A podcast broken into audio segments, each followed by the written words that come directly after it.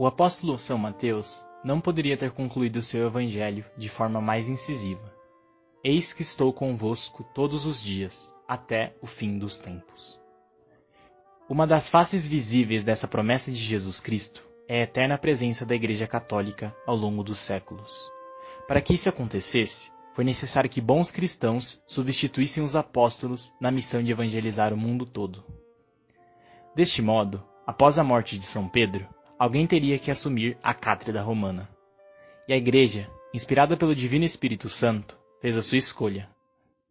Eu sou Mateus Vasques e este é o Pontifex, o seu podcast sobre a vida e obra dos papas da Santa Igreja Católica.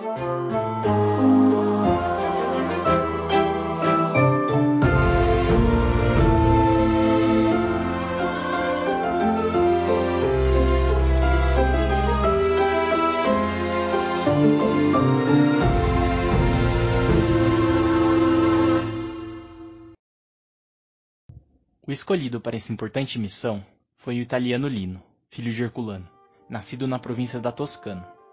Lino ocupou a Santa Sé por 11 anos, 3 meses e 12 dias, logo após a morte de São Pedro.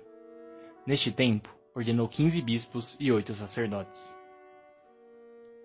O nome de Lino é citado na Sagrada Escritura, especificamente no capítulo 4, versículo 21 da segunda carta de São Paulo a Timóteo Apressa-te a vir antes do inverno. Saúdam-te Ebulo, Pudente, Lino, Cláudia e todos os irmãos.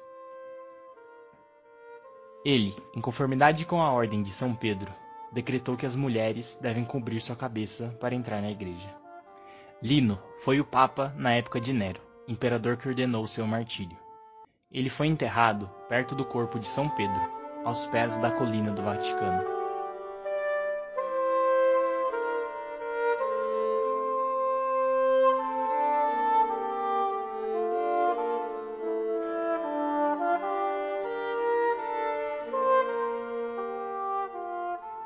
Seguindo a sucessão papal, o escolhido para continuar o trabalho da igreja foi Cleto.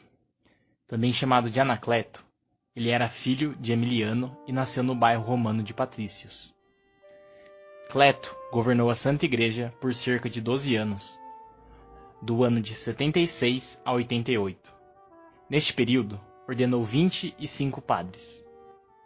Cleto, assim como Lino, recebeu a coroa do martírio e foi sepultado no Vaticano, próximo ao corpo de São Pedro. Estes dois homens receberam a importante missão de continuar a vocação da Igreja de conquistar almas para Deus. Por isso, ambos são celebrados como santos da Igreja Católica.